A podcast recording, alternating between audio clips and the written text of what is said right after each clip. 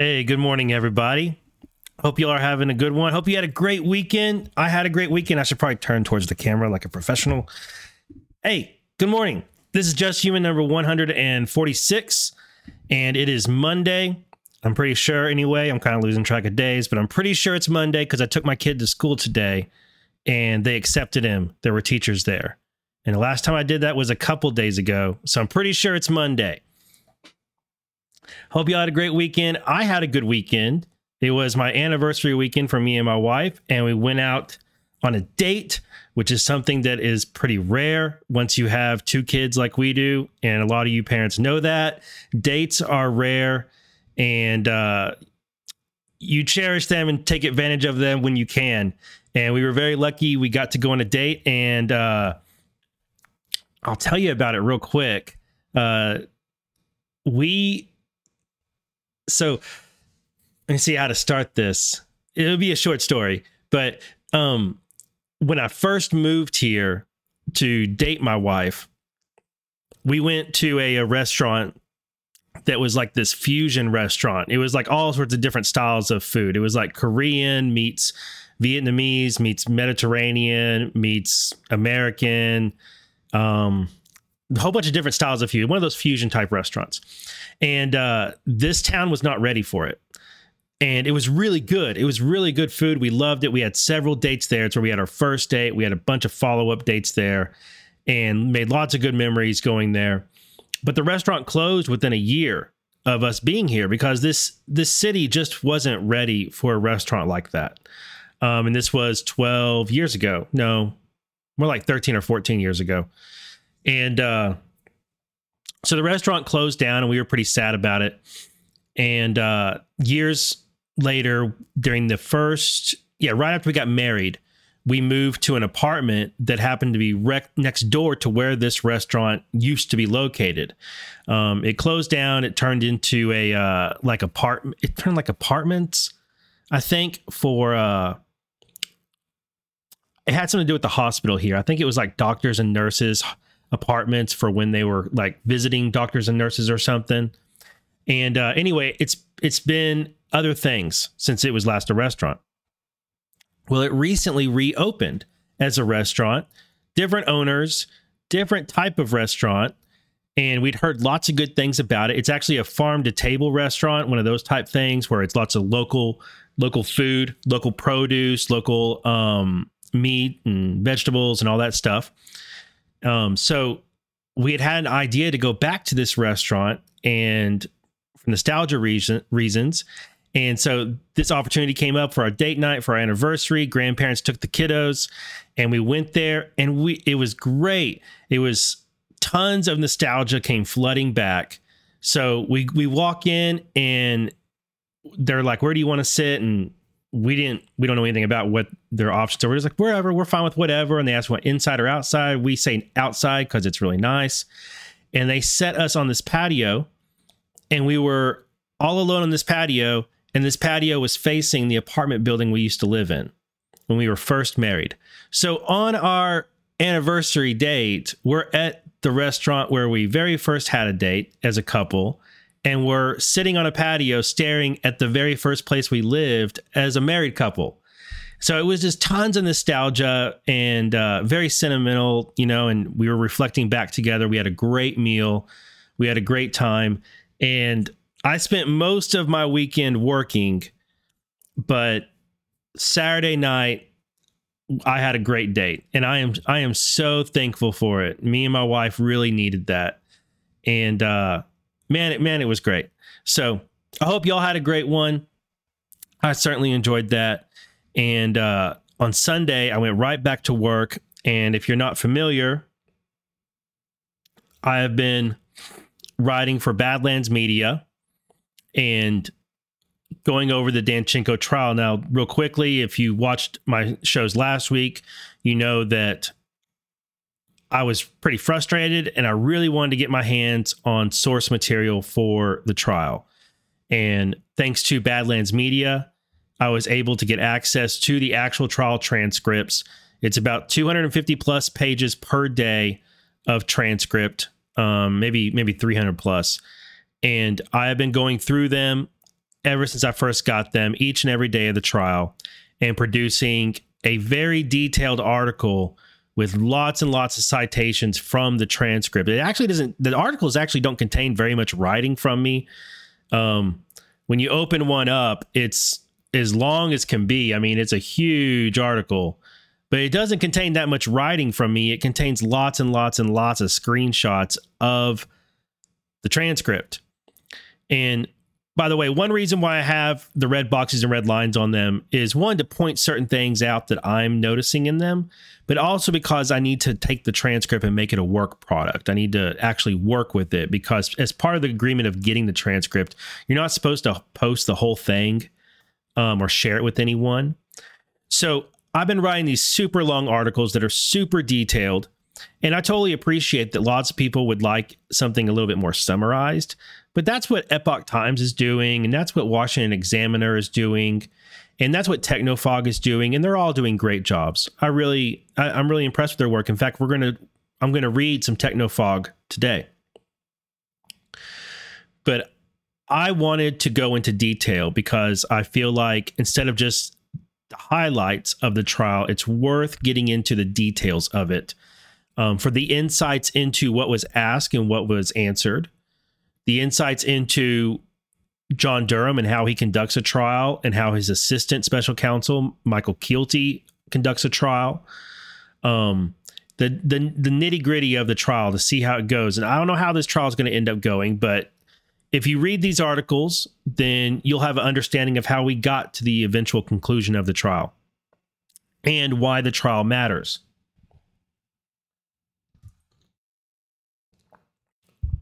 I finished day one and day two. I'm a little over halfway done with day three, and my goal is to publish the day three article today. It's badlands.substack.com, and all of it is free, of course. But if you would like to support what we're doing there, subscribe to Badlands Media. And if you'd like to s- specifically support me, then go to my Substack, justhuman.substack.com and sign up for a paid subscription there. That is the best way to support the work that I do. And I haven't moved, I'm not going to be permanently on Badlands. I mean, I am a contributor to Badlands, but I haven't stopped writing for my own sub- Substack. I'll, I'll still be writing for my Substack. It's just that the transcript belongs to Badlands Media. And therefore, the work that I do based off of that transcript needs to be published on Badlands Media. Additionally, Badlands Media has a Rumble channel, which you should subscribe to.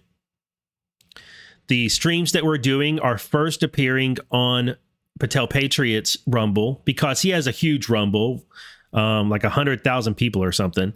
Uh, he's got a huge Rumble. So we're first publishing there. And then the replays appear on Badlands Media's Rumble page. So if you're interested in replays of all the shows we're doing, we have quite the lineup. Our goal here is that we wanted to produce or put out content every day of the week. And we wanted to be a, a good variety of content. So there's everything from sports talk in the morning with Patrick and JB. Patrick and I are going over my Substacks in detail. Um, right here, the Danchenko Danchenko trial, and there's also knowledge base with Jordan Sather and Justin Deschamps, and there's sit rep with CanCon and rug pull radio with G Money and Patriots in Progress. Um, lots of shows covering lots of different stuff from whether it's conspiracy, the Danchenko trial, Bitcoin, or um, veterans type stuff. Um, I know that I heard lots. I haven't gotten a chance to watch it, but I've heard lots of really good things about the sit rep with CanCon and Alpha Warrior. And I know CanCon is going to have uh, what is it, Lieutenant Colonel Stuart Schiller. Um, is it Schiller or Scheller? Um, you may remember him. He's going to be on with uh, CanCon later this week, I believe, on Thursday. So we're trying to produce tons of different types of content, and my what I'm going to be doing with Patrick is we're going over my Substacks in detail, and and so far the way it's gone is that each time we've gone through about half a Substack, which means that we will finish up this week, but we're going to be behind the conclusion of the trial. I'm okay with that. because we're not trying to be the breaking news as far as Danchenko trial. We're trying to be the detailed news. We're trying to take what happened in the trial and put it in context of today, context of the entire Spygate saga. Um, we're trying to extract things out of it that are meaningful. And if you're interested in details and you would prefer to have it read to you and hear me commentate on it, then watch me and Patrick. We're having a great time and I'm really enjoying it. I think Patrick and I click pretty well and we're we're different enough that it makes it interesting, but we're we're both informed enough on this topic that we can have a really good conversation about it. I've really enjoyed it. I will be on with him again tonight. In fact, I'll be on it every every night this week except for Thursday is the plan. So 7:30 p.m. Eastern every night this week. Patrick and I will be streaming together and going over the uh, the trial transcripts that I have I've been producing substacks out of, or rather the substacks I've been producing based on the trial transcripts. Um. So, yeah, that's what's up, and I'm really happy about it and pleased about it. And I saw some Rumble rants come in, and they've one of them disappeared for me. I think it was JC Bird. Good morning, JC Bird. Appreciate the coffee money. And it's just me. Thank you very much for the happy anniversary wishes. It was a great anniversary. Um, okay. So, Badland. Oh, also, Brian Cates has joined uh, Badlands Media as a contributor, and he has a great article giving a forty thousand foot view, basically of uh, of the trial. So I might read it today on the show. I'm not sure. My goal for today on the show is that I'm going to go over day three and day four based on Technofog's work. And one of the reasons I want to do that is to catch up as far as my own streams um right here. I want to catch up these streams because my understanding is that there we could have a trial conclusion today that there could be closing arguments arguments today and the case is turned over to the jury for their decision today.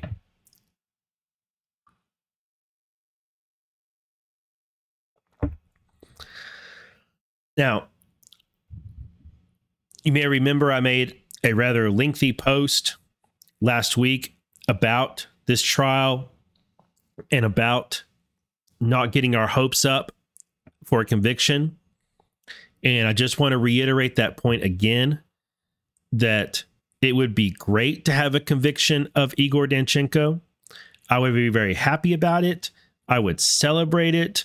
I would have an adult beverage. I would post a ton of emojis online, and I'm sure I would join everybody in celebrating that. Yay, we got this! Conv- we got a conviction of Igor Danchenko. It'd be great. But I do not think that is the most important thing about this trial. I do not think it makes that much of a difference in the battle against the deep state or a battle or reckoning um, of Spygate.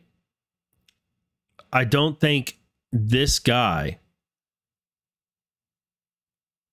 this Russian lawyer, protege of Fiona Hill, who basically laundered information from one source to another to steal to put it in a dossier, which got used in FISA apps that were approved to spy on Carter Page.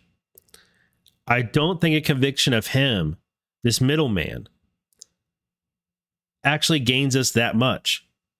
It would be a victory that a lot of people would celebrate. It would shut down the black pillars, some. Some the black pillars would not be gone if we got a conviction. They would simply say good, but it's not good enough. And or they would say good, but it's the last good thing that's ever going to happen. John Durham's just going to write a report now and be gone. So it's over. It doesn't really matter. That's what they would say. So I want the conviction and I will celebrate it if it happens but I'm not necessarily expecting a conviction of Danchenko.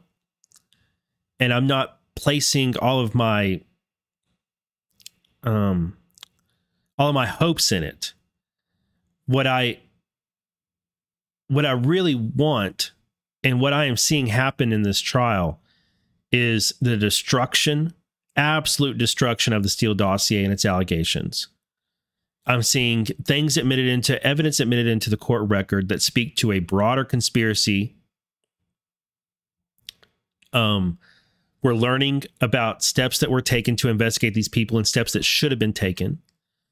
Um, as I put in my the subtitle of my recent article, the day two article, Danchenko's in the courtroom, but the FBI is on trial. And very, very much so. The FBI is on trial in this case. It has been brutal for the FBI. And that's what I that's what I want to see is I want there to be this evidence entered into the court record. I want the special counsel to have this evidence and to do the work of telling the story of this part of the Spygate criminal conspiracy. But I want the bad actors revealed and I want the false narratives about the Steele dossier and about Crossfire Hurricane to be permanently shut down forever. And I think we all want that, of course the conviction of Igor Danchenko doesn't mean that much to me. What means a lot to me is seeing the work that should have been done or wasn't done, the ineptitude of the FBI, and having that on the record and learning that Brian Auten is not only under investigation, he's been threatened with suspension. Learning that Charles Dolan, and you'll see this in my next article for day three, Charles Dolan was on the stand in day three, and we learned that not only was Charles Dolan a person of interest, Charles Dolan came under investigation by the FBI. And then he came under investigation and was a is is is a subject of investigation for the Durham Special Counsel. That's a Clinton guy.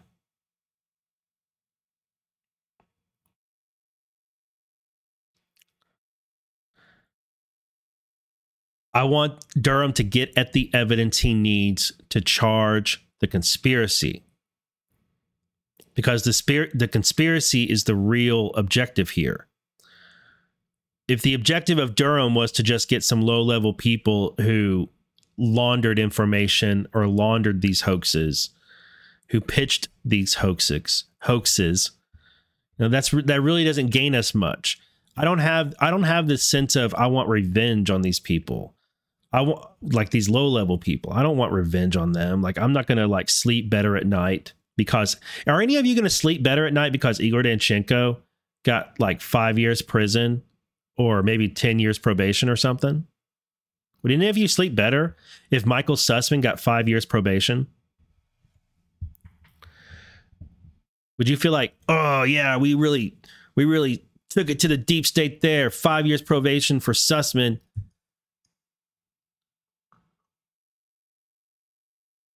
I don't think you would.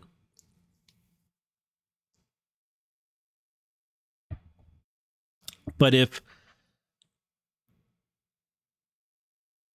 the criminal scheme, the conspiracy was exposed for all, and the Alphagate hoax and the Steele dossier were dead forever, not just because pundits said so, not just because conservative and conservative pundits and MAGA said, that's right, we proved it wrong. We can prove it with our substacks that it's wrong. No, but they were proven wrong because and inaccurate and false on the court record. Now that's really something. And if you could go to somebody who still believes some of that BS and you could show them, hey, look, I need to show you in this court case right here, this right here, this is evidence right here proves that the Alphagate scandal was a hoax, and it proves the Steele dossier was a complete and total hoax, and it's on the court, a federal court record. The best thing to come out of the Sussmann trial was that Durham broke down the attorney client privilege, which is how the Clintons and other criminal swamp monsters, uh, other swamp monsters have hid their crimes for decades, is they put lawyers between themselves and their crimes, and then they claim attorney client privilege. And in this trial, they laundered information through various people to come up with fake allegations to slander a president and to get a FISA app on an innocent American, Carter Page, so they could spy on him.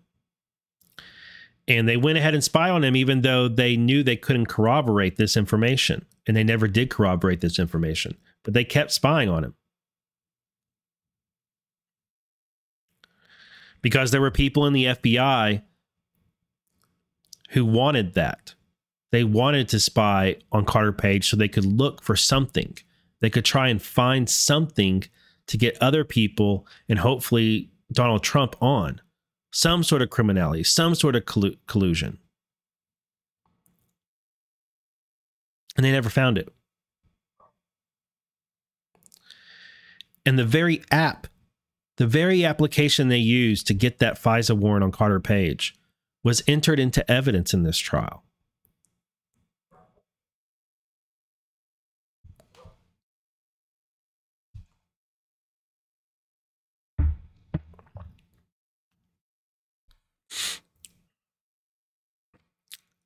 I truly believe Durham is going for a a RICO case.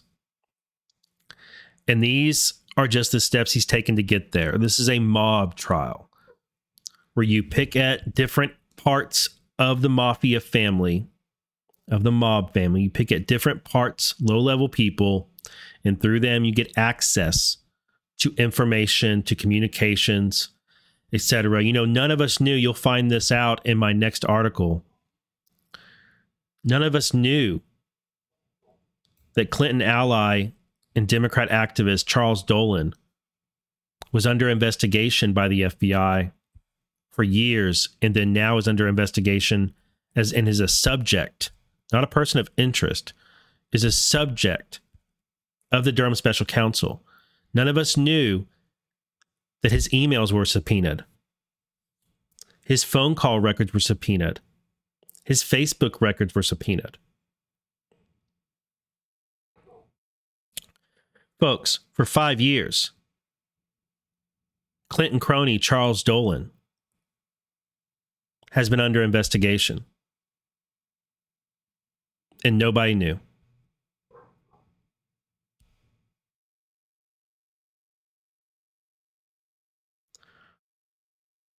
For years now, Brian Auten has been under investigation, and nobody knew.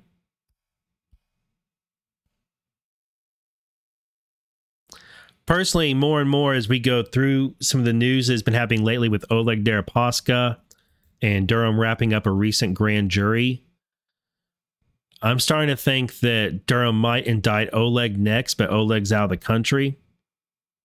So I'm not sure if he will, but I'm wondering if the people the people I have in my mind for another Durham indictment, which I do believe he'll drop another one, are Rodney Joffe, Bruce Ohr, and Oleg Deripaska. Those are the three names that are really sticking out in my mind as where Durham might be headed. So,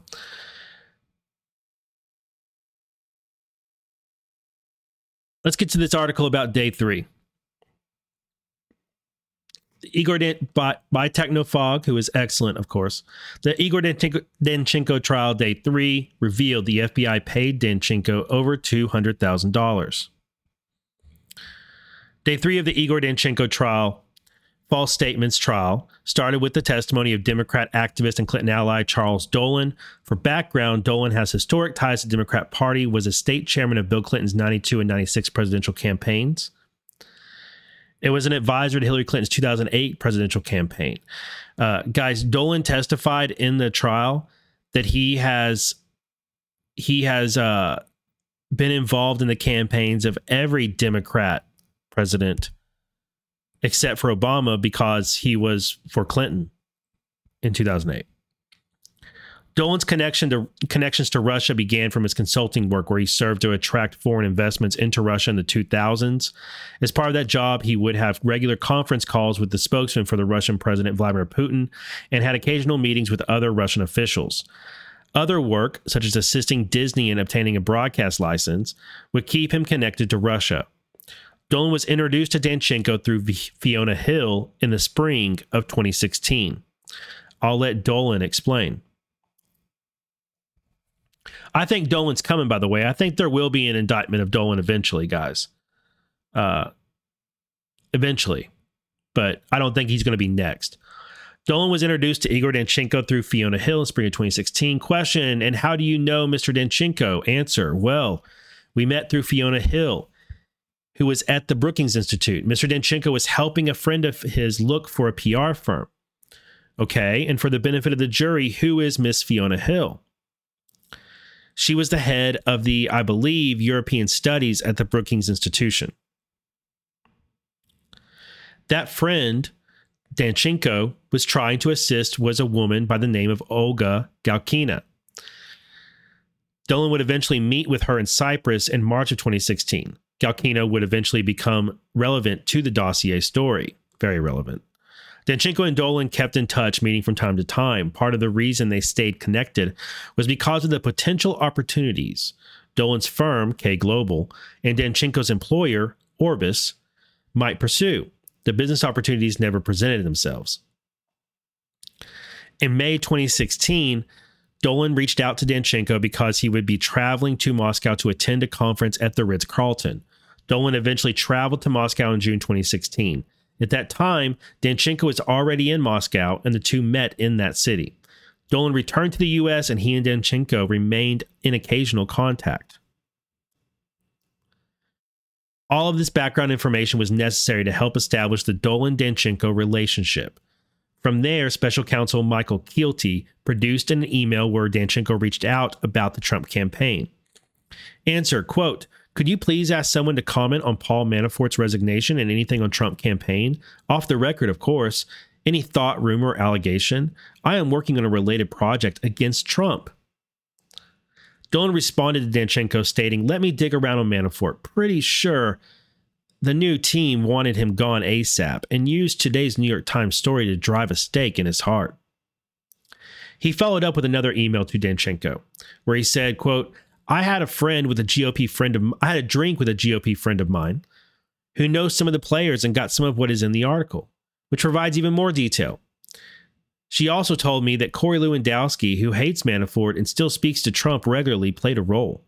He is said to be doing a happy dance over it.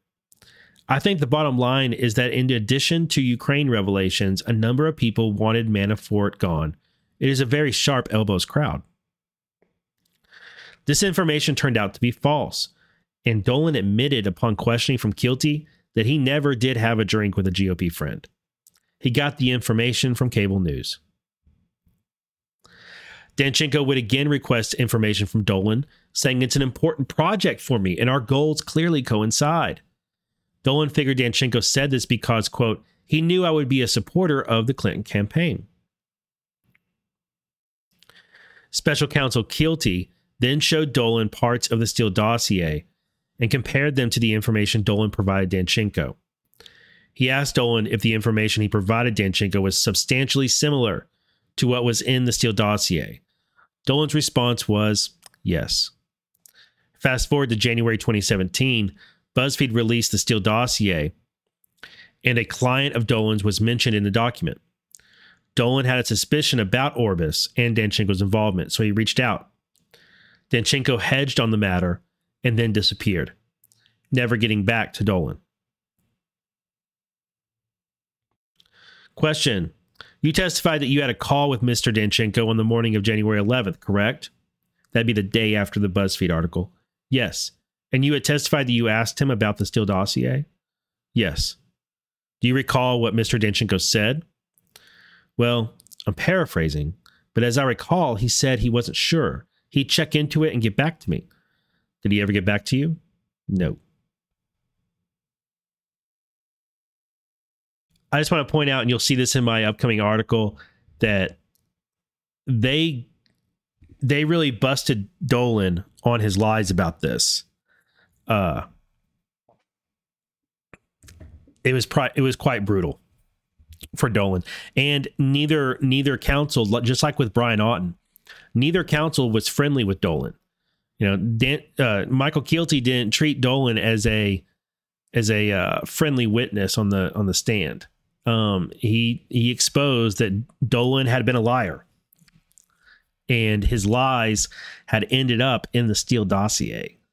And then uh, when I think it was Sears who cross examined him, when Sears got up for defense, he wasn't kind to him either, and exposed the how Dolan had been invest had been investigated, subpoenaed, his records obtained through warrant, and uh, that he was under he was now a subject of the special counsel. Now the redirect of Dolan. That exchange we cited above seems to contradict Dolan's statement during direct cross examination that the that the information he gave Danchenko was substantially similar to the dossier allegations. Keilty cleaned it up with this exchange. All right. And during the meeting, we did show you that email, correct? He's talking about the second time they interviewed Dolan. Because Dolan was interviewed by the special counsel, Durham special counsel, um, at least twice. And the first time, Dolan was like, no, nah, I don't think anything I said ended up in the dossier. I'm not sure about that. And then the second time, they showed him the same side by side the BuzzFeed article plus the email he sent Danchenko. And Dolan was like, yeah, yeah, those look side by side. They do look pretty similar. And that information did appear to come from me. And uh, yeah, yeah, I think I think that's what it is. I think I think Danchenko took the information I gave him and put him in, put it in the Steele dossier. Now, the testimony from Ke- Agent Special Agent Kevin Helson, who is out of the Washington field office. Some of you may remember uh, Helson's name from the Marie, Maria Butina case. He was the case agent on that and did the affidavit. He signed the affidavit or wrote the affidavit and signed it for the Maria Butina um, indictment. Agent Helson was Danchenko's handler once he became a confidential human source in March of 2017. He wasn't part of Crossfire Hurricane, though, but he was approached by members of Crossfire Hurricane team, Steve Somma and Brian Auten, to help manage their new source. Quote, I was like I was approached most likely, I think it was around the end of January 2017, by two members of the Crossfire Hurricane Hurricane team who had identified an individual they had ju- had just conducted a three day interview with. Oh, lost my place. Sorry. It was in the course of that three day interview they had learned that there was a potential for more information relative to the programs that I was working. The programs he's working is that he's part of Russian counter counterintelligence. The Danchenko CHS was tasked to Agent Helson, was assigned to Agent Helson by his Washington field office supervisor. Helson was to meet with and eventually open Mr. Danchenko as a CHS to get him to report on stuff that was of interest. His interest in Danchenko was primarily Russian counterintelligence, as opposed to Auten and Somma's interest in the dossier. Helson had been managing Danchenko by the time Mueller was appointed special counsel. Here's where the here's how the interactions went.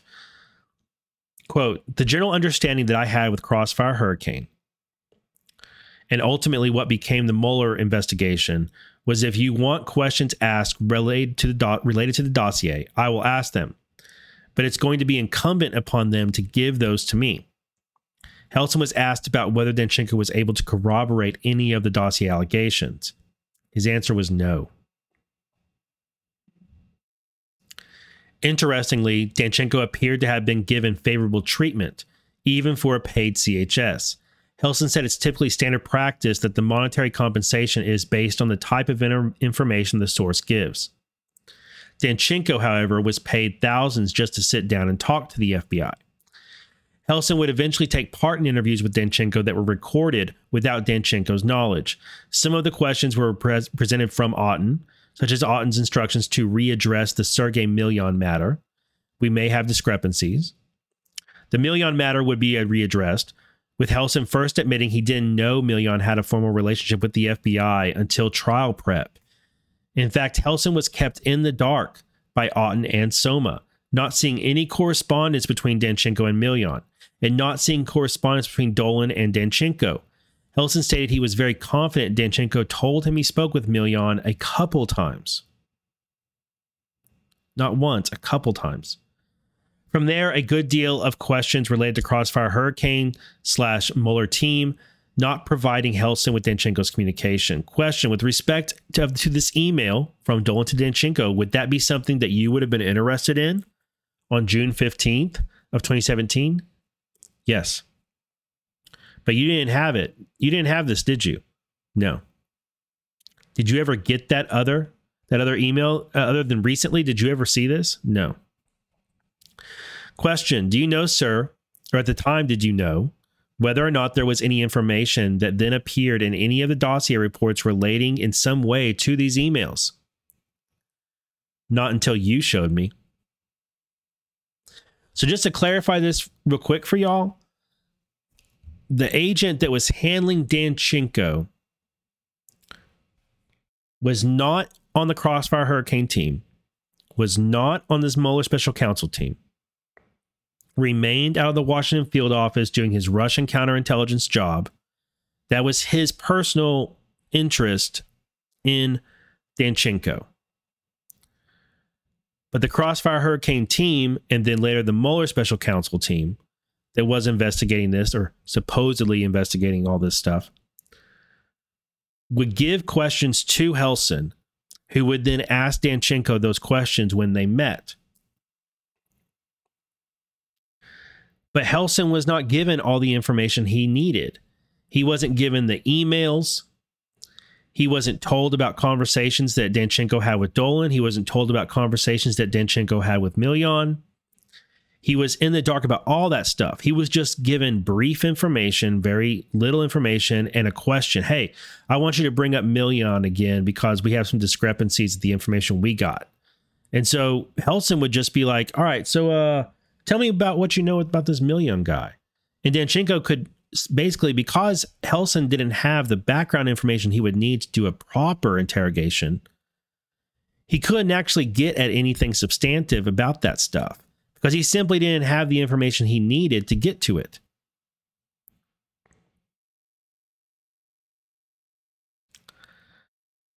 There was also a long series of questions and answers on Dolan, the interviews, and Olga Galkina.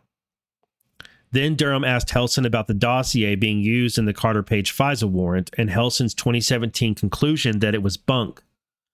Question: And who is it that is saying that they're that right there has read quote right because it's not others know legally. There's no attorney that's ever going to put that on an, as evidence anyway. Yeah, that's me. I said that.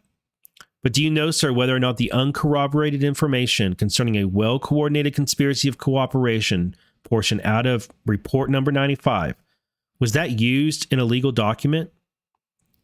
I understand that it i think it was used or cited in a fisa application.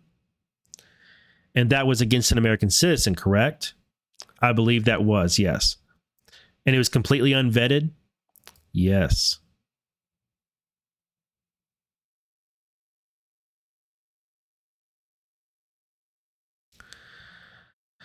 to me, guys, I mean, I'm not finished with going over day three.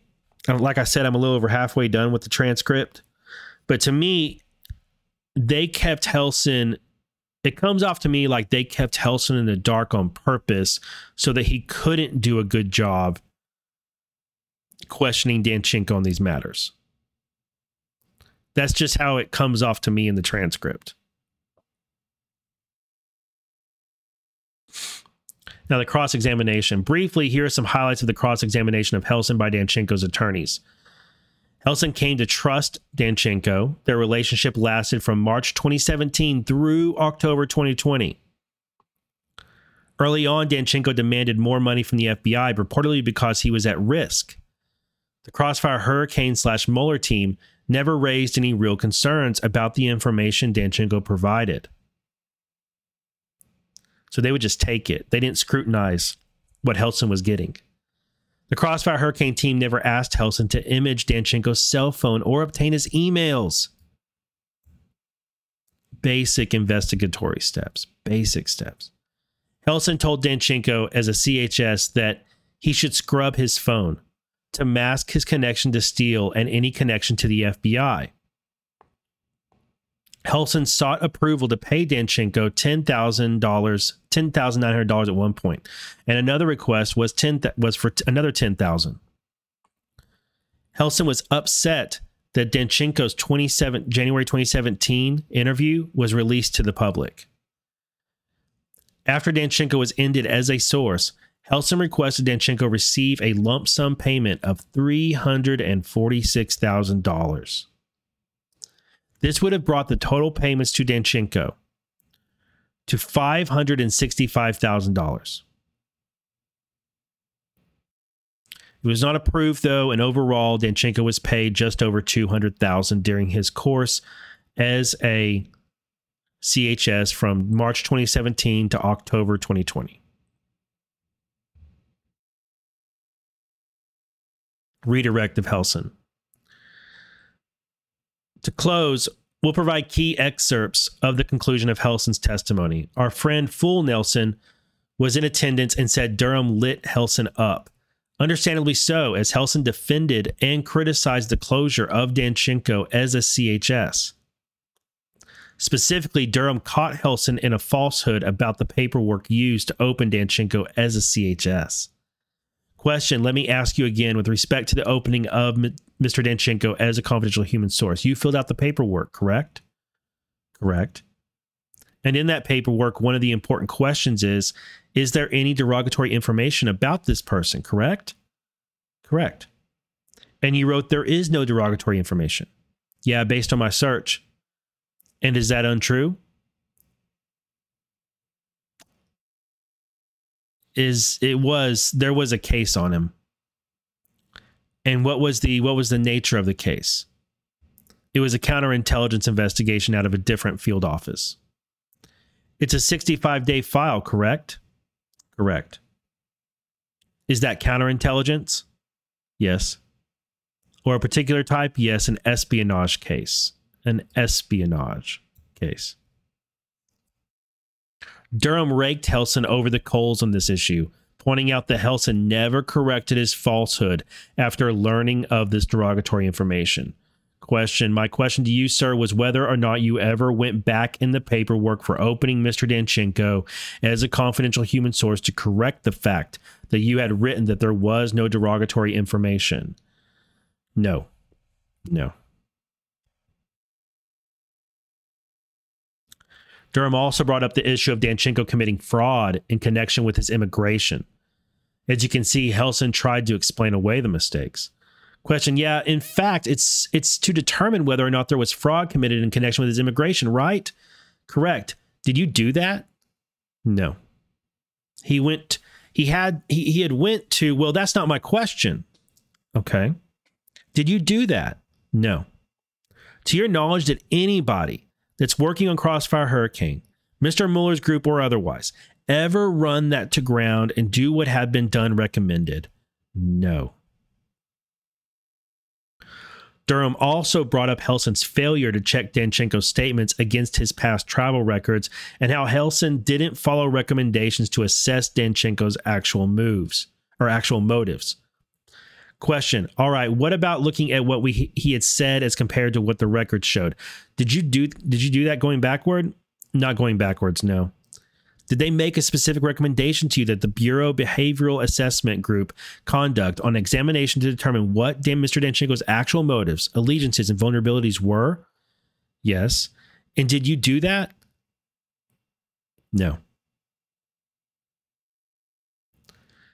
Helson's failures kept on being pointed out. Question Were you, was it recommended that you do an assessment or to look at the financial nature of Mr. Danchenko's employment because of the concern that he may be prone to shopping around his information in search of work and recomposing reporting contained unsolicited material, which may indicate the FBI is not the primary audience for his information? Yeah, I saw that in a report. Did you do that? No. Was it recommended that the Washington field office determine whether Mr. Danchenko committed any unauthorized illegal activity for the apparent falsehoods and inaccuracies contained in his visa and immigration documents? Yes, they recommended that. Did you do that? No. Then Durham asked Helson about the Washington field office recommendation to polygraph Danchenko, apparently concerned with Danchenko's loyalties. Question Did they specifically recommend to the Washington field office and you that you considered administering a polygraph of Mr. Danchenko to determine if he has ever been tasked by a foreign individual, entity, or government to collect information or to perform actions adverse to the U.S. interest? They recommended that, yes. Did you do that? No. There was one final point of contention between Durham and Helson, which will spill over into tomorrow morning. Helson had disagreed with the recommendation to look further into Danchenko's ties to Russian intelligence. This recommendation came from an analyst who spent 19 years as an Army counterintelligence officer in Europe. With that in mind, today ended with this question answer.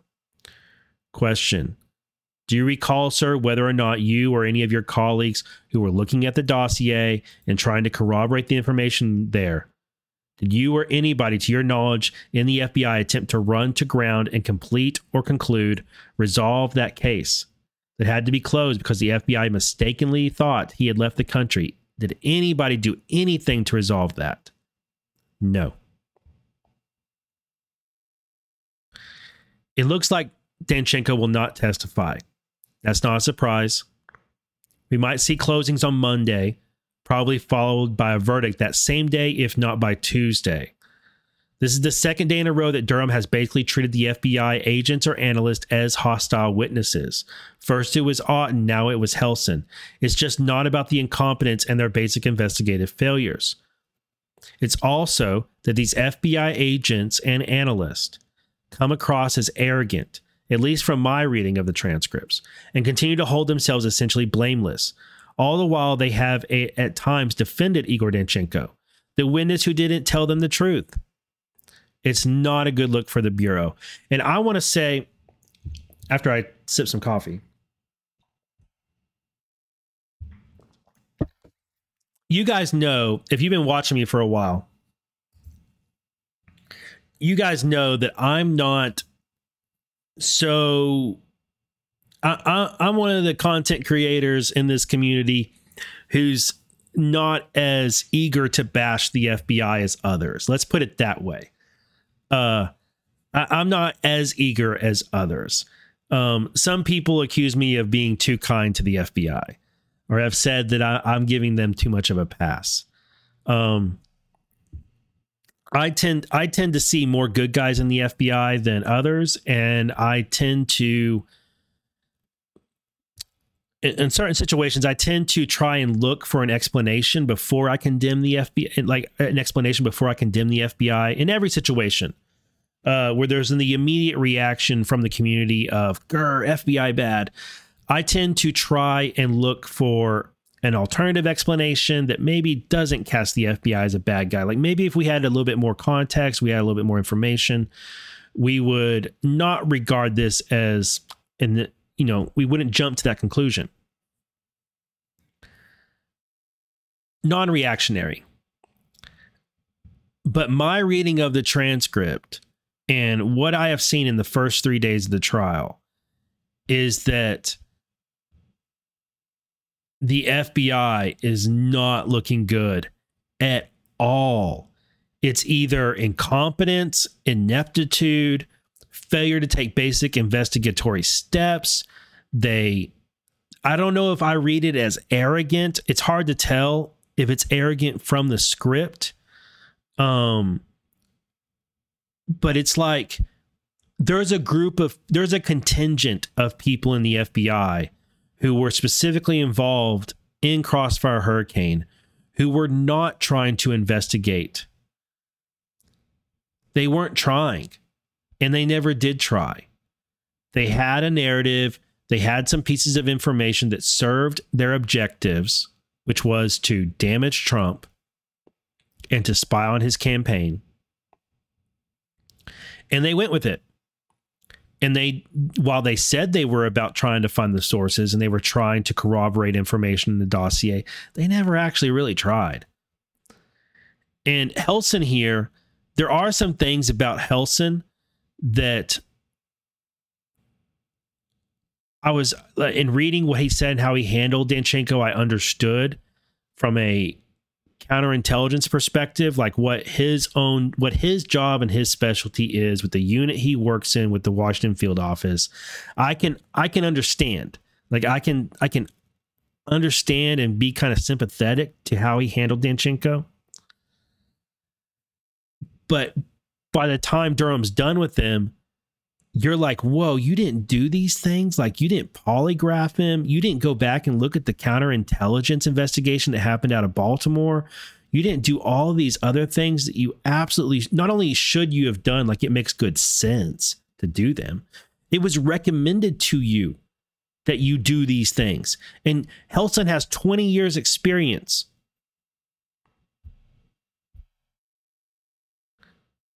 It's not like he's a new guy.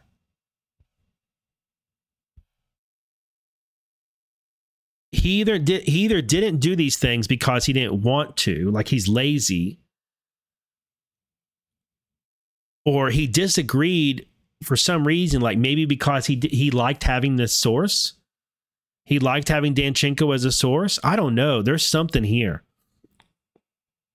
Helson needs to be rec and I don't I haven't gotten his I haven't finished with Helson's transcript, so maybe he has been recommended to the OIG, but in my opinion he absolutely needs to be recommended to the Office of in, of Internal Investigations. He needs to be in, in um uh Inspector General.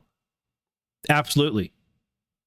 Especially since it was recommended to him that he do these things and he didn't do it. Now, I am sympathetic to him that he wasn't given all the information he would have needed to do a better job as far as asking Danchenko about Millian and about Dolan. Like he was not provided with the information he needed to do a to to thoroughly um interrogate Danchenko and extract information from Danchenko about those individuals. Right? He wasn't given what he needed. He was handicapped in that respect. But the way, but way he, you know, we look at what just happened here, where he didn't do these other things.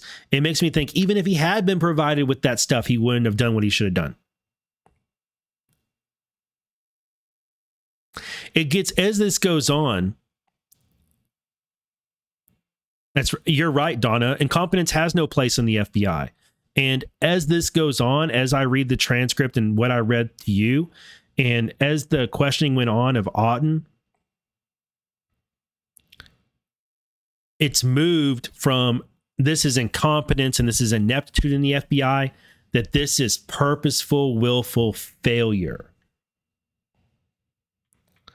They purposefully did not look into this stuff. Probably because they were on Team McCabe. Team McCabe is Team Clinton.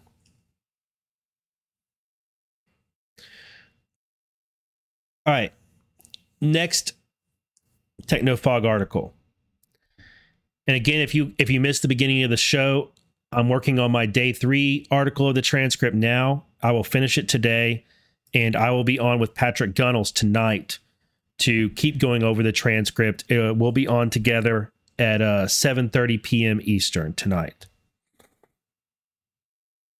Igor Danchenko trial revelations. Team Mueller's obstruction the Mueller special counsel refused witness interviews that would have implicated itself. Yeah, Jason, knowingly. Yeah, knowingly. I, th- I think a lot of these FBI agents knowingly did a bad job because she was never supposed to lose. And then what she did, when she did lose, they needed to keep this going. They needed to keep this investigation, this spying campaign on a president going. On on Friday, Special Counsel John Durham finished presenting evidence in the Igor Danchenko trial. The most damning part of the day, if not the trial, testimony that FBI supervisors within the Mueller Special Counsel refused requests to interview a source for the Steele dossier. Longtime Democrat activist Charles Dolan but first, we start with the redirect examination of a witness from Thursday afternoon. FBI Special Agent Kevin Helson, who handled Danchenko when he was a confidential human source, Durham had questioned Helson about efforts to determine the Danchenko Dolan connection in summer 2017. By that time, the Mueller special counsel had been ongoing since May and had on its own taken part in the last Carter Page FISA renewal. And if you recall from our last article, Danchenko had been at FBI CHS since March 2017, and Helson was the go between. By June 2017, the Mueller special counsel had developed information that Democrat Charles Dolan may have been a source of the Steele dossier. They passed questions about Dolan to Agent Helson. Excuse me. How did those Dolan questions? Um, who did those Dolan questions come from? It came from the Mueller investigative team, particularly Miss Amy Anderson. Durham also cleaned up Helson's sloppiness. The previous day, Helson testified that Danchenko didn't know the Steele dossier was going to the FBI. Helson admitted he didn't have any evidence to support his own conclusion. Question you you were asked a question yesterday that you adopted you were asked a question about, well, the defendant didn't know that Steele's, DOS, Steele's reports were going to the FBI, and you said yes. Do you have any independent knowledge of that? No. That's just what the defendant told you, right? Yeah. So when you told the jury that he, Mr. Danchenko, didn't know that they were going to the FBI, you don't know that to be the case? I had no other knowledge that suggested that. No. Right. There's no independent evidence of any sort, correct? Yes, correct. Helson was also asked about Danchenko's lack of complete honesty with respect to his interactions with Charles Dolan and his travels to Moscow. As you'll see, Helson's answers also implicate his own failure to fully investigate his source. Did Mr. Danchenko tell you about his having been in Moscow in June of 2016? No, he did not tell me that. Did he tell you anything about having met with or seen Mr. Dolan in Moscow in June of 2016? No, sir. Do you recall, sir, whether or not you ever learned the dates on which Mr. Danchenko was in Moscow in June of 2016? I learned of it later. And do you remember when you learned a la- at a later point in time he had been in Moscow in June of 2016? Did you talk to him about that? No. Danchenko's June 2016 Moscow trip, where he met with Dolan, has significant timing because Danchenko flew from Moscow to London to give a report. Who was in London? Christopher Steele. And we already know this. That's.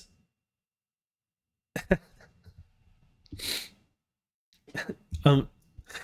Oh, Oh, unbelievable. Unbelievable. Durham also inquired about Helson's October 24th, 2017 interview with Danchenko. Helson described the purposes of that meeting. This meeting was, in part, it was a direction from Mueller investigative team bringing up the discrepancies in the Sergei Millian matter. And they wanted me to go back specifically to ask questions and get responses. Just so we're clear, by October 24th, 2017, the Mueller team knew there were issues with Danchenko's allegations about Sergei Millian. At a minimum, they were aware of the discrepancies in Danchenko's claims about Millian. And how did Danchenko respond? By changing his story. Question in that connection, sir, do you recall whether or not Mr. Danchenko at that time gave the same or somewhat different description of the number of contacts he had with Sergei Millian? It was a different number. So remind the jurors, if you would, in the initial contacts that you had with Mr. Danchenko, how many times did he say he had had contact with Millian? One time. And was that consistent up until this moment?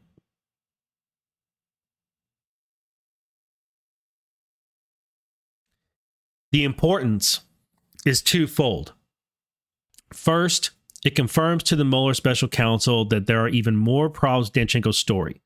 Second, it catches Danchenko in a lie that would, four plus years later, be part of his own indictment. The testimony of former FBI intelligence analyst Brittany Herzog. Herzog was with the FBI from 2008 through 2019 as an intelligence analyst, with a primary focus on Russian counterintelligence. She described her role as an analyst who, quote, looks at information and tries to identify trends, patterns, and investigative next steps. She was assigned to the Directorate of Intelligence at the FBI headquarters. Herzog was assigned to Special Counsel Mueller's office in July 2017. She described her role in chain of command within Mueller. Question And what generally was your role? I was primarily initially to focus on looking into reports that the FBI had received on Russian matters. Did those reports have a particular name? We referred to them typically as the Steele dossier.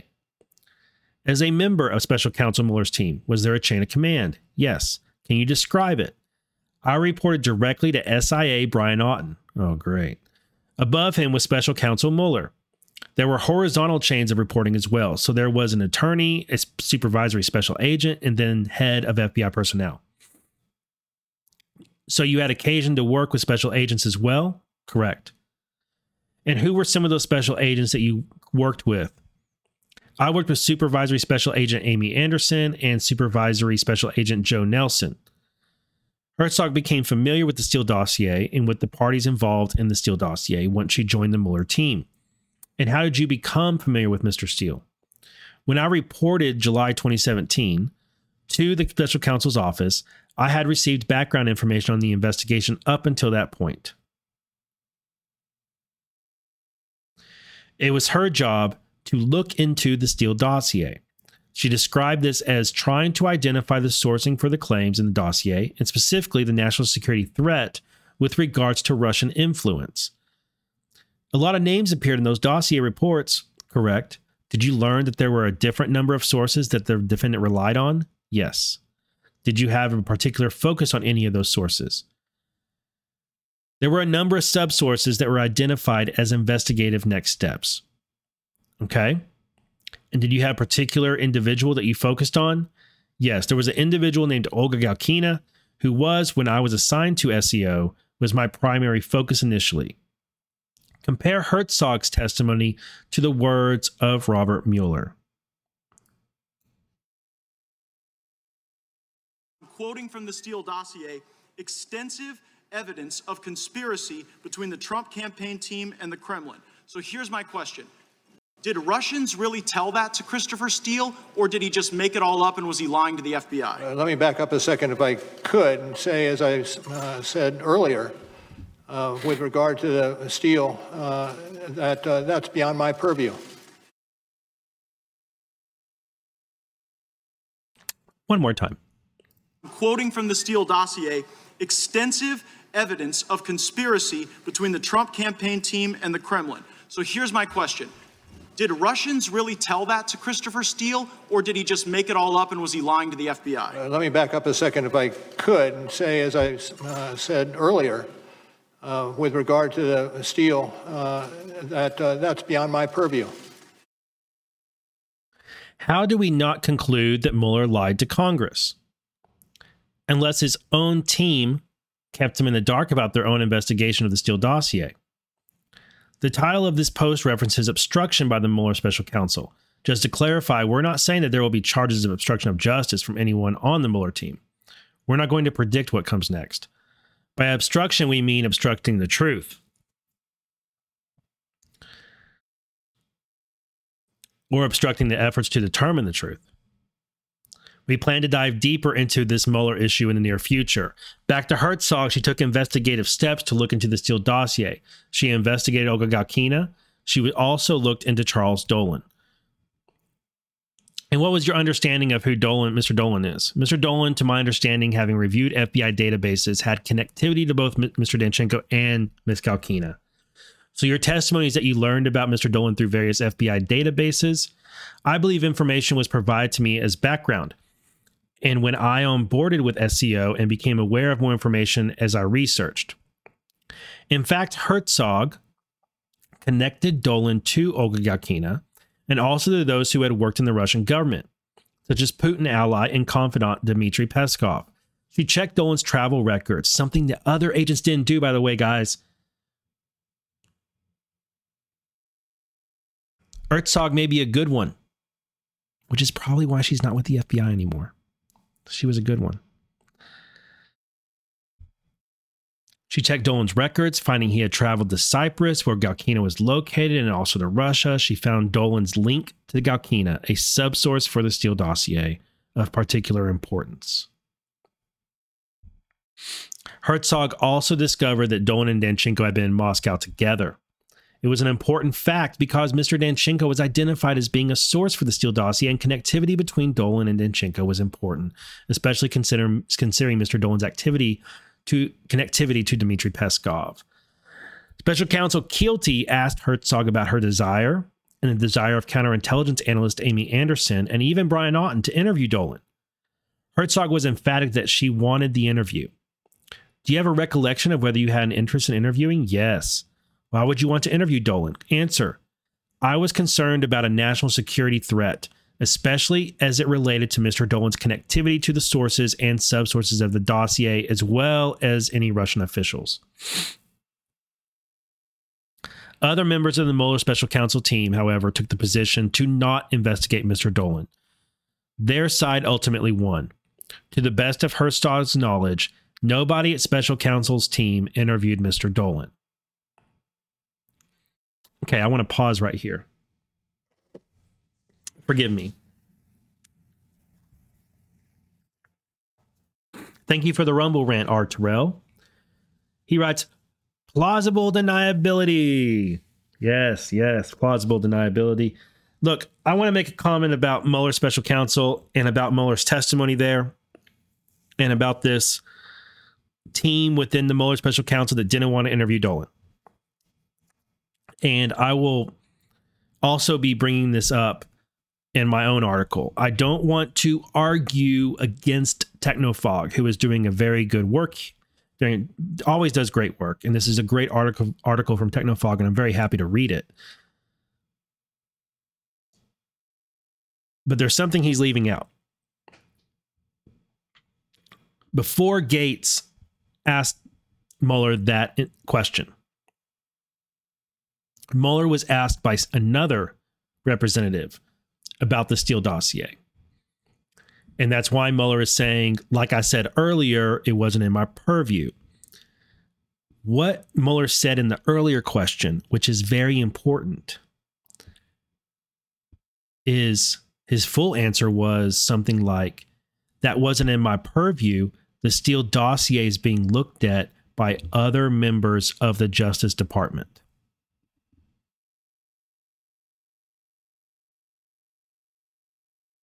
Now, that's a horse of a different color. It's one thing for Mueller to say, as is often characterized most often, especially in conservative incorporated media, it is characterized as Mueller didn't want to look at the Steele dossier. He said it wasn't in his purview.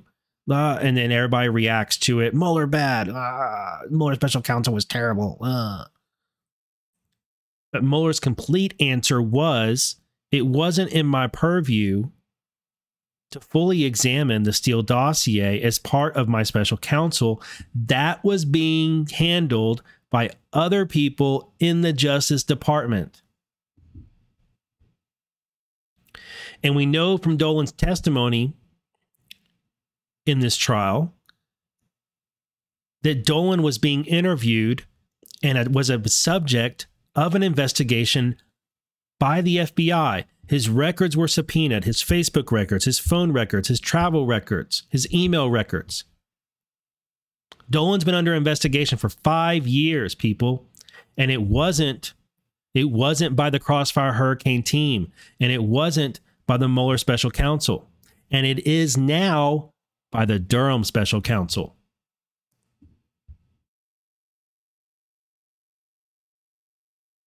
So when Mueller says it wasn't in my purview, he's right.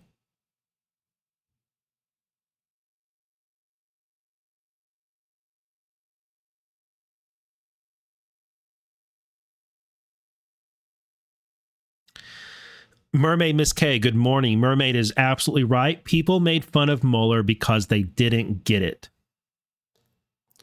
People make fun of Mueller because Mueller was being asked questions he could not answer.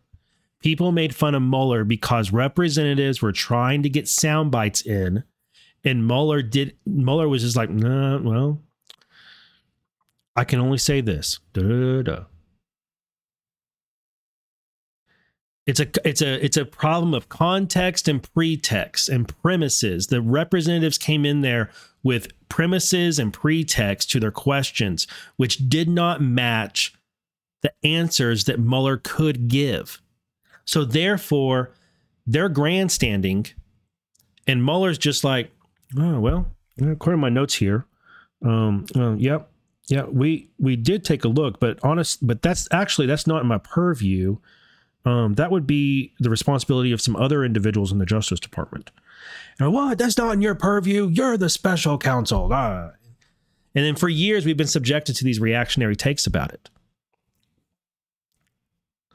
I'll, I'll get into it more later in my own article. Um, I do appreciate the reaction everybody's having to it, but the reason this got shut down was because there's more than one investigation going on. I've pointed it out so many times. We get these moments where we where these little indicators that there were parallel investigations going on the entire time. And this is another one. Mueller even said it. Mueller said it in front of Congress that he didn't use the word parallel investigations, but what else is there to that's what it is. If Mueller is saying I've got my special counsel, and we're looking at what we were directed to look at. There are other people in the Justice Department who are looking at this other aspect, i.e., parallel investigations. One of them is public and the media is all focused on it and it gets the headlines and it gets the reactions, and the other investigation doesn't say nothing. Nothing at all. Nobody knew that a Clinton crony was under investigation since 2017. Nobody knew.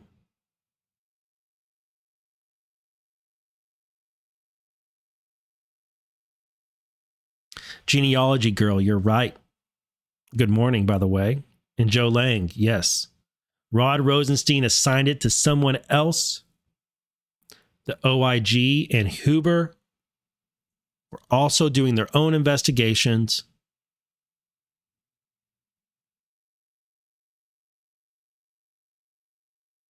So anyway, I want to be clear. I'm not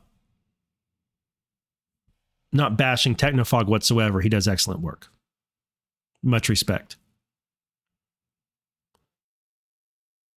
But these are the there are pieces of information that when you put a, beside this this right here, these transcripts, and that clip of Mueller, those those things help paint the picture and you get a better understanding. The reason that these agents were rebuffed and not allowed to interview Dolan was because other people in the Justice Department were already interviewing Dolan.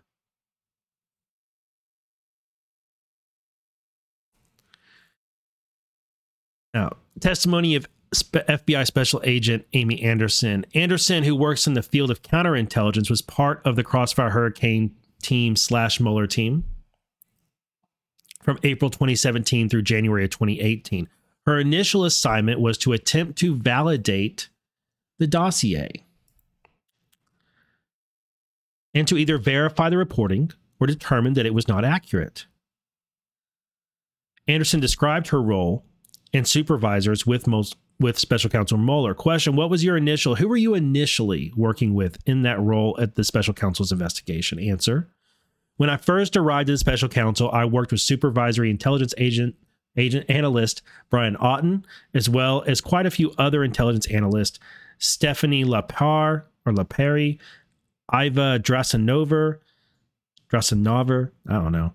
We had a team that was working the dossier in particular. You know, I never fails. If I'm going to read someone's name on this show, it's a name I've never seen before in my freaking life. I've never seen it before or heard it said, and I got to come up on the, got to come up with a way to say it. All right. Uh, did you work with someone by the name of Brittany Herzog? I worked with Brittany a little bit later. She came in not at the very beginning, but maybe a month after or a month or two. Question In terms of who you reported to at the special counsel's office, if you could just tell us who you reported to. Technically, I reported to supervisory special agent Joe Nelson. Anderson said she was all she was interested in Dolan in particular, given his connection to Galkina and Danchenko. And how did you learn the connection between Dolan and Galkina and the defendant? I believe it was a database check. And Galkina did tell us that she knew him, both of them. And learning of Mr. Dolan's connection to the two individuals, what did you do with respect to Mr. Dolan? Did you look into him? I wanted to look into him. She also looked she also wanted to speak to Danchenko, but she had to do that through Agent Helson, Danchenko's handler. Here's how the process worked. I would speak to the source handler, Helson. So in this case, I would speak to Helson and he would discuss what might be interesting for us to know. And then he would go and speak to his source. We do that for reasons of source safety so that not everyone knows who our sources are. Agent Anderson would eventually fly to Cyprus with Auten to interview Galkina. She said Galkina was mostly forthcoming except when it came to discussing Charles Dolan. Did you interview with her all three days? Yes, all three days. And would you characterize Galkina as forthcoming with her information and the role with the dossier? She seemed mostly forth- forthcoming. Was there a particular area that she was not forthcoming about? Yes, she was hesitant to tell in telling us about Mr. Dolan. All right, let's start with the beginning of those interviews. When you began interviewing Miss Galkina, did you specifically ask her about Mr. Dolan or not? We did. And if you could, how did she react when you asked her about Dolan the first time? She did not want to speak about him. But Anderson kept pressing and eventually straight up asked if Dolan had a connection to the Steele dossier. At that point, Galkina admitted Dolan's involvement. The last day, can you describe for the jury how Miss Galkina reacted when you asked her directly? She asked me to remove my sunglasses so she could look me directly in the eye before she confirmed that it was Mr. Dolan. Wow. Wow. Agent Anderson then prepared a report of the interviews and compiled a report on everything that she and analyst Herzog had compiled on Charles Dolan. That report was submitted to her supervisor, Supervisory Special Agent Joe Nelson. Now, here's what happens next. So, with respect to Mr. Dolan, this memo that you've written, what, if anything, did you do with that memo? I submitted it to my supervisors. And when you say your supervisors, who were your supervisors? SSA Joe Nelson was the immediate approver. What, if anything, happened after you submitted this memo? It's set for approximately three or four weeks.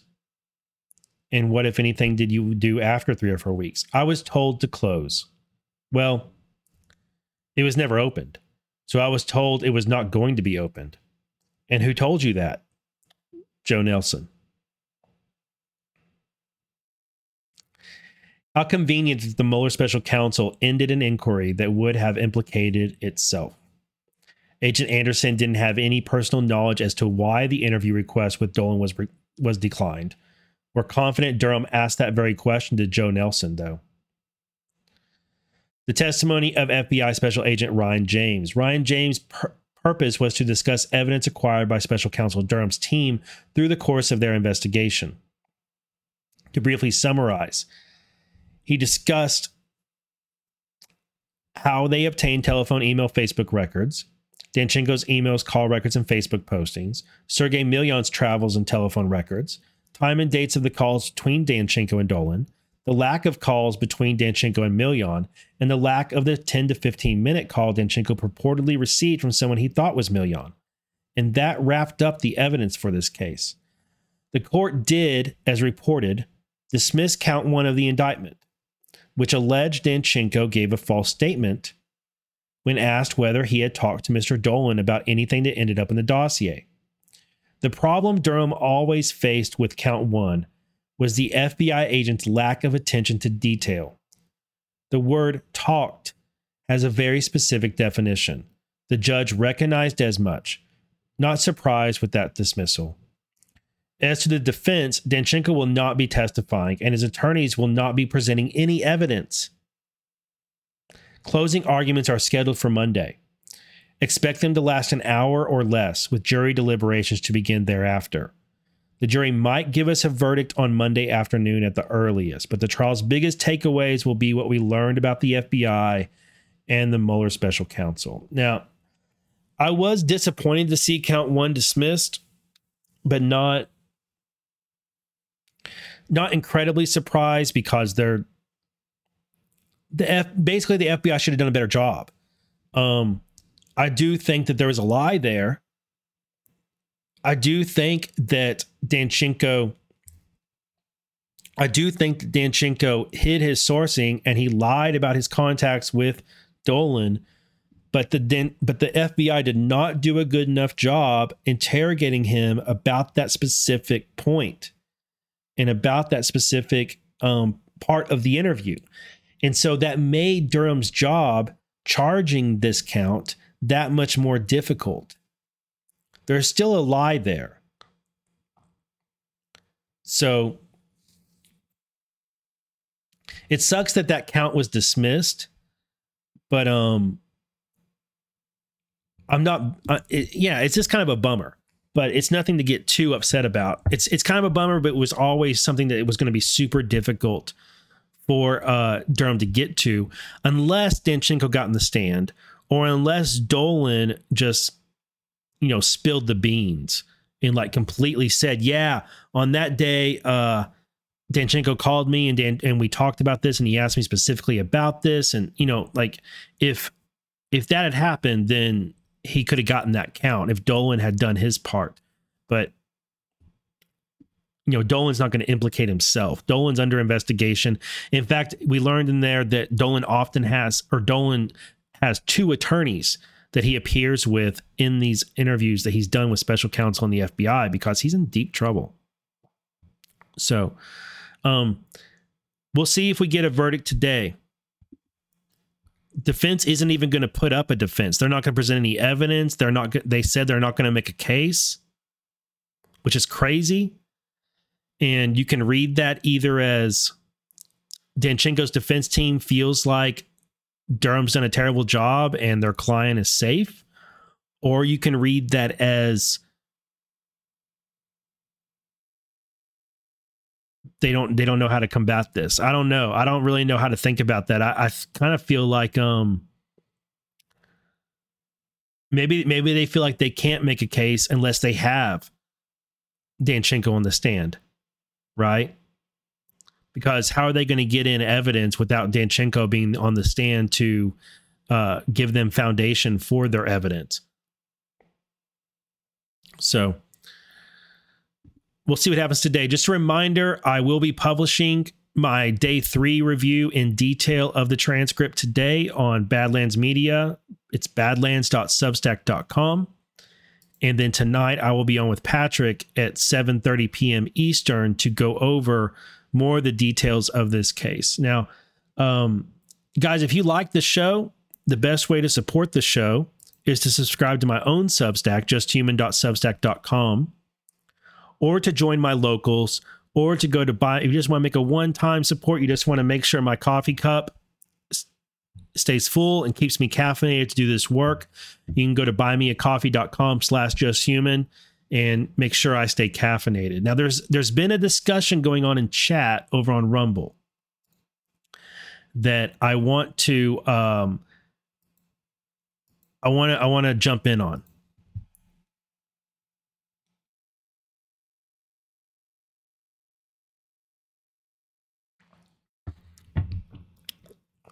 Mermaid and Iowa Trump and Genealogy Girl are talking about Sergeant Friday.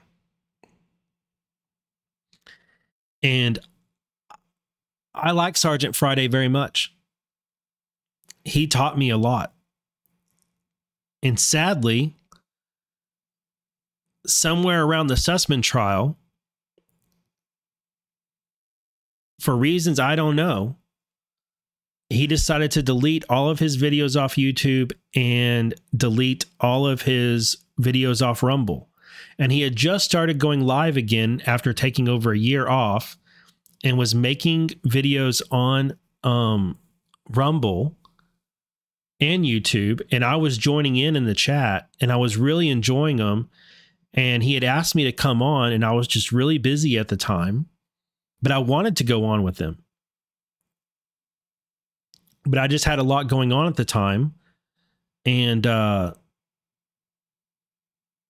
I regret that I didn't go on. I regret that I didn't make time for it. And I don't know what's going on with him. He was always cantankerous. Um, and if y'all don't know who Sergeant Friday is, then, um, you know, you're missing out. Uh, he was always cantankerous, pretty moody guy, but man, he had a he had a depth of knowledge on Spygate uh, that was just astounding. The amount of information relate, related to Spygate that he held in his head. Um, I wish, um, I wish he hadn't delete all of his deleted all of his videos because his videos were so good.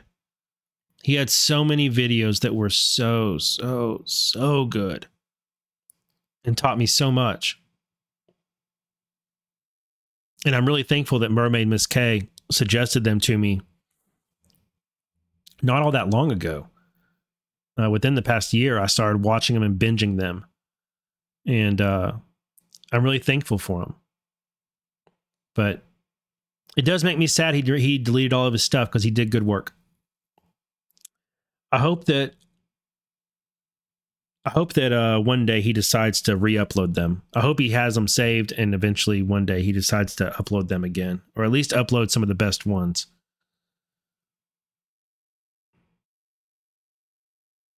So,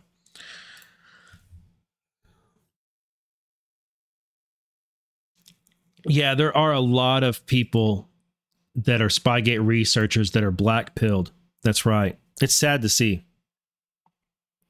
It's sad. It's really sad to see. But I I think that um I think that what happens with a lot of people with Spygate and with other issues is they get too committed to their own. And I'm not saying this happened with with Sergeant Friday, but I just think in general, uh, I've seen this happen with a lot of Spygate researchers. I think they get way too invested in their own theories and their own narratives, and they um I, I think I think that they get they get like this tunnel vision with it. And then they have these expectations. And then when information comes out that contradicts their narratives or theories, or things don't develop the way they expect them to, they swallow those black pills. And uh, instead of ta- instead of taking in the new information and uh, you know factoring it into their theories and their narratives and adjusting. Um i think they become way too committed and their own theories and narratives end up working against them. So not saying that happened with sergeant friday i just but i do think that's happened with a lot of, of spygate researchers. Genealogy girl says she has his videos. Man well if you're willing to do it, I think it would be worth making a Sergeant Friday archive account on Rumble or something and uploading them. I think, uh, especially the videos on Comey and Context, especially those. It was really good. All right, guys, I'm going to end the show here. And uh, let me I need to pull up my exit music before I start ending the show. Here we go. Here we go. Okay. Uh, yeah, Ge- genealogy girl. If you're willing to do it, I think a Sergeant Friday archive account with some of his best videos would be. I think people would appreciate it. So, thank you everybody for uh, being here today and for all the support you give you give me to make this possible. I could not do it without your support. And uh, I've really been enjoying going through these transcripts, and I'm I'm so happy that there are so many people who appreciate me doing detailed breakdowns of the transcript and are also interested in reading it. I think Durham's amazing in the courtroom. I think Keilty is also also and I personally get a lot of enjoyment out of reading these transcripts and I'm really thankful to have them and thrilled that so many of you also enjoy them. So i am going to keep producing. I'm going to produce a Substack for every single day of this trial. Um, I may not I may not be able to keep up with the trial, but I can keep up with the details. And that's my goal. So y'all have a blessed day. I'll see you tonight, 7:30 p.m. Me and Patrick Gunnels will be live, and then on this, my own Rumble, and my own DLive, my own Telegram, my own Foxhole, I will be back here on um, Wednesday morning. Y'all have a great one. Remember, we're not going to win every battle, but we are going to win this war.